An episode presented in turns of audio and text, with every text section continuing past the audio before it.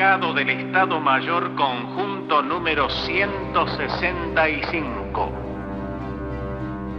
Una guerra durata due mesi e 12 giorni si chiuse con questo comunicato alla radio di 40 secondi. Erano morti 907 soldati e 3 civili. Due terzi delle vittime erano argentine. Argentini erano stati 11.000 prigionieri. Argentina per intero la frustrazione della sconfitta. La giunta del generale Galtieri si era giocata la carta del nazionalismo, una volta spalle al muro per la crisi economica, la contestazione civile.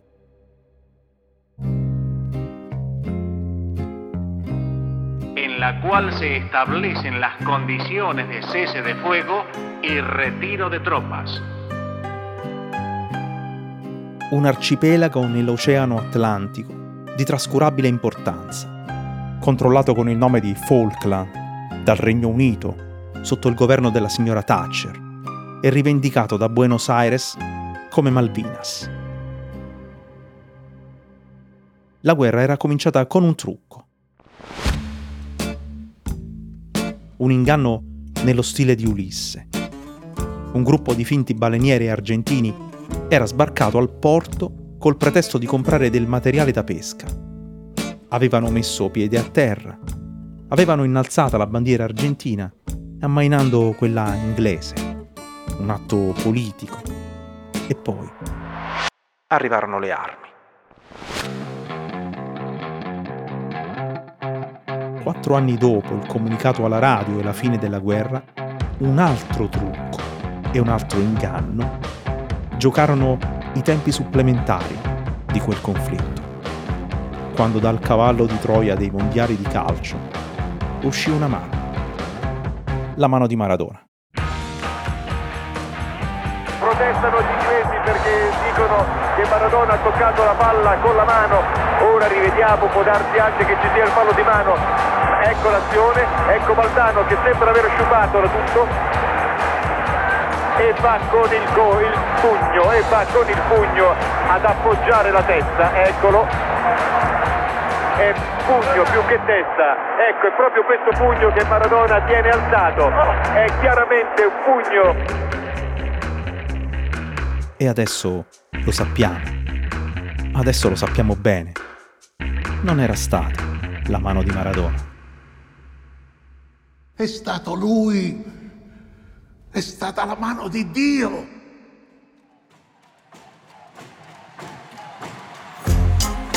Io sono Angelo Carotenuto. Ogni mattina curo la newsletter Lo Slalom e questo è Rimbalzi, un podcast prodotto da Cora Miglia.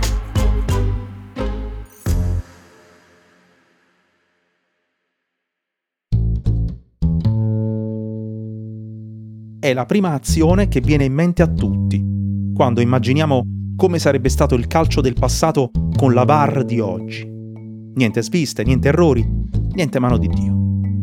Del resto, se anche i troiani avessero avuto la VAR, eh, sarebbe andata male pure a Ulisse e agli altri uomini con lui, dentro il cavallo. Chi disse che erano 13, chi 50, probabilmente 35.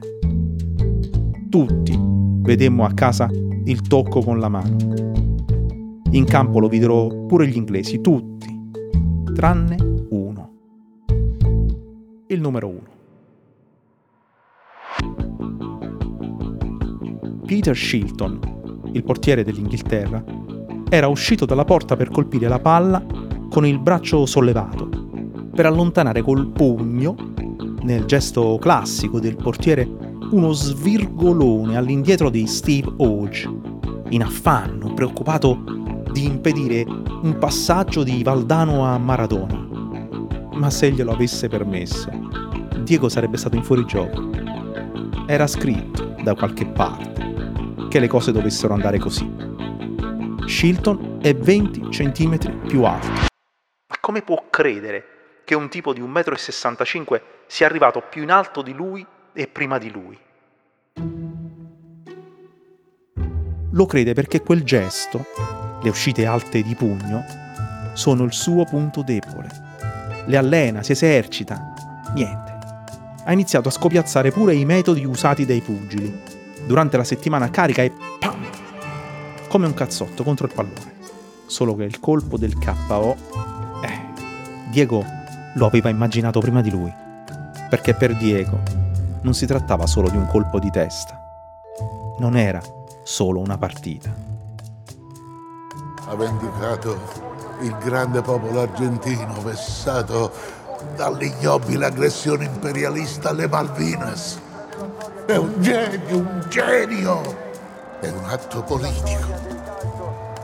È la rivoluzione. Li ha umiliati, capisci? Li ha umiliati! I giorni che precedono la partita, le Falkland o le Malvinas sono al centro delle discussioni e delle interviste ai giocatori. A un certo punto pare troppo finanche a Diego, che all'ennesima domanda dice qualcosa tipo e basta, è solo una partita di calcio. Mente. Per la prima volta in quel mondiale tiene un discorso negli spogliatoi ai compagni. Non lo aveva mai fatto. La mattina della partita si è svegliato prima del solito.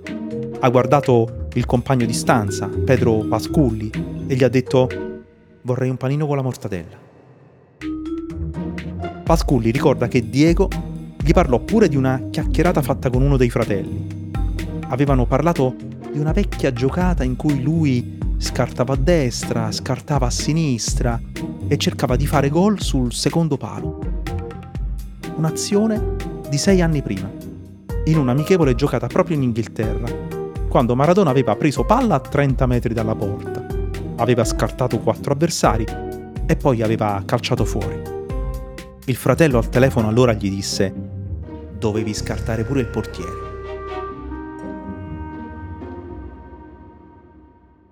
Quella mattina, il giornale messicano Excelsior aveva titolato Non perdetevi la seconda parte della guerra delle Falkland. Sei giocatori della Rosa Argentina erano nati nel 62.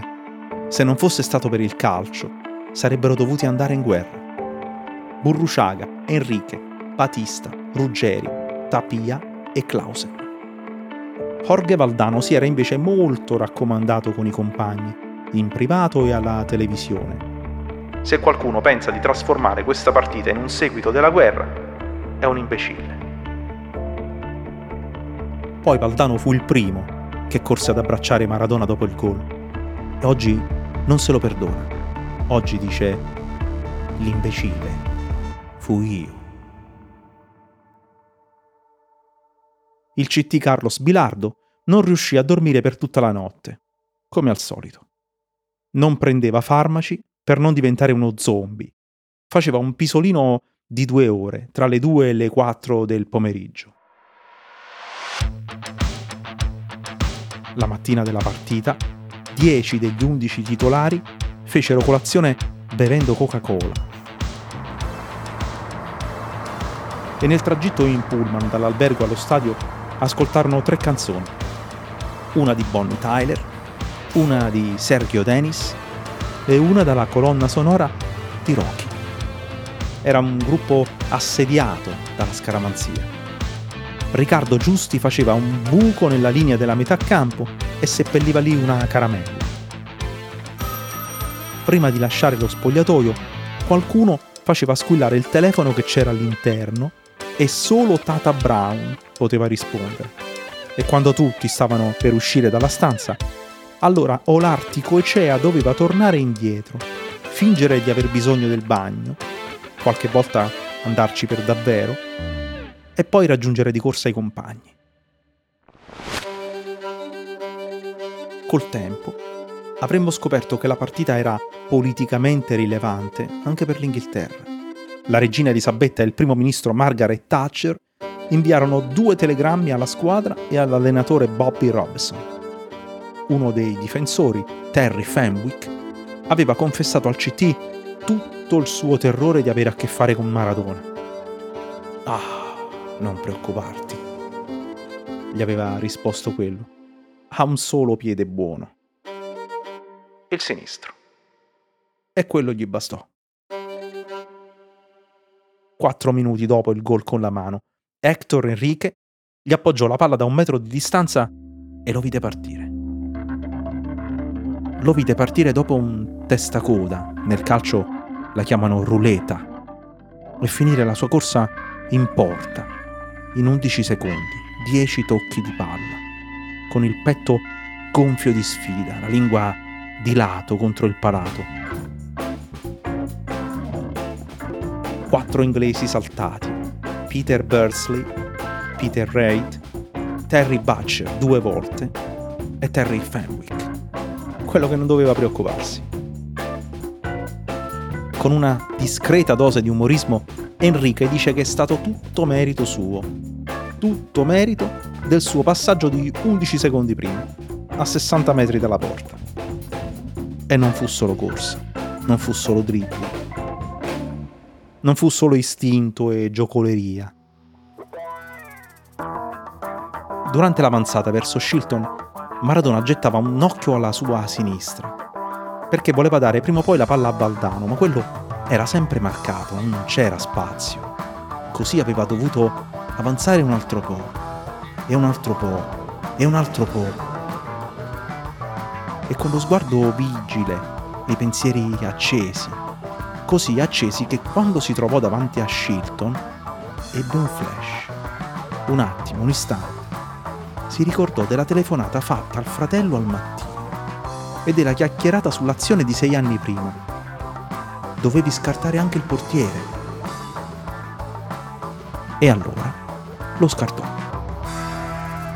Ahí lo tiene Marabona, lo marcan dos, pisa la pelota Marabona, arranca por la derecha el genio del fútbol mundial y es el tercero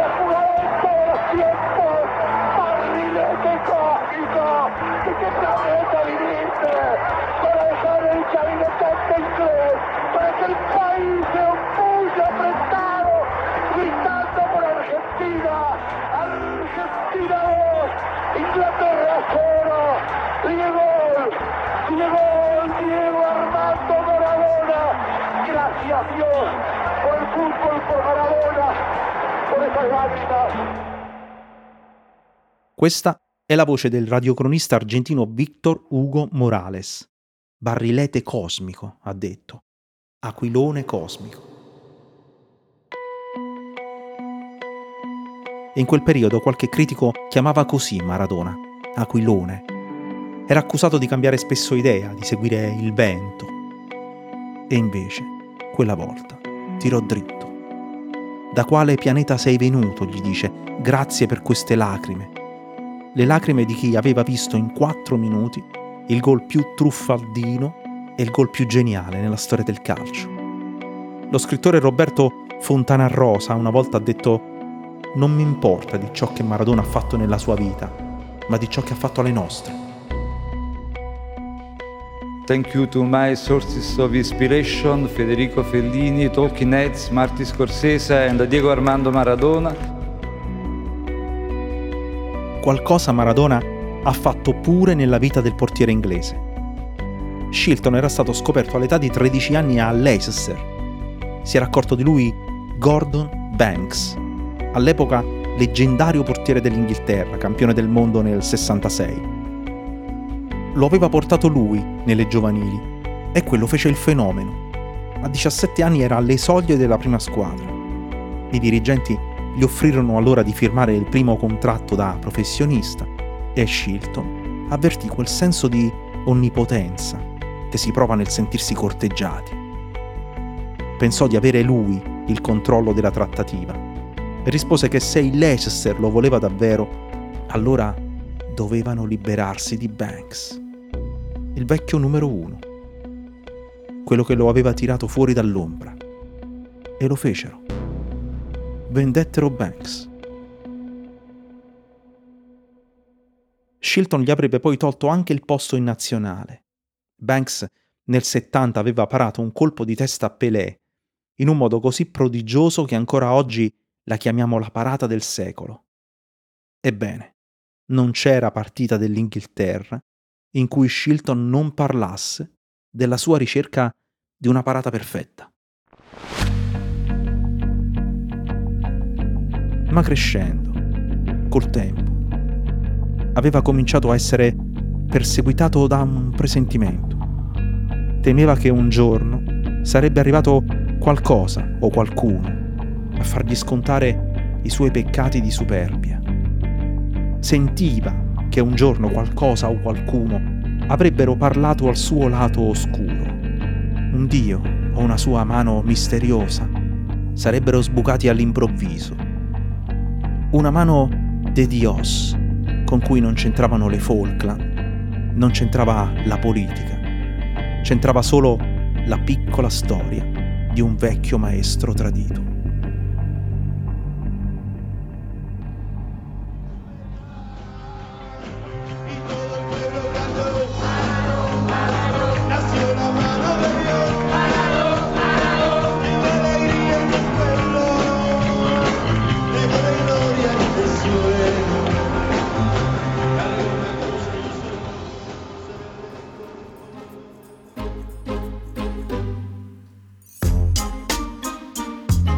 Rimbalzi è un podcast di Angelo Carotenuto prodotto da Cora Media.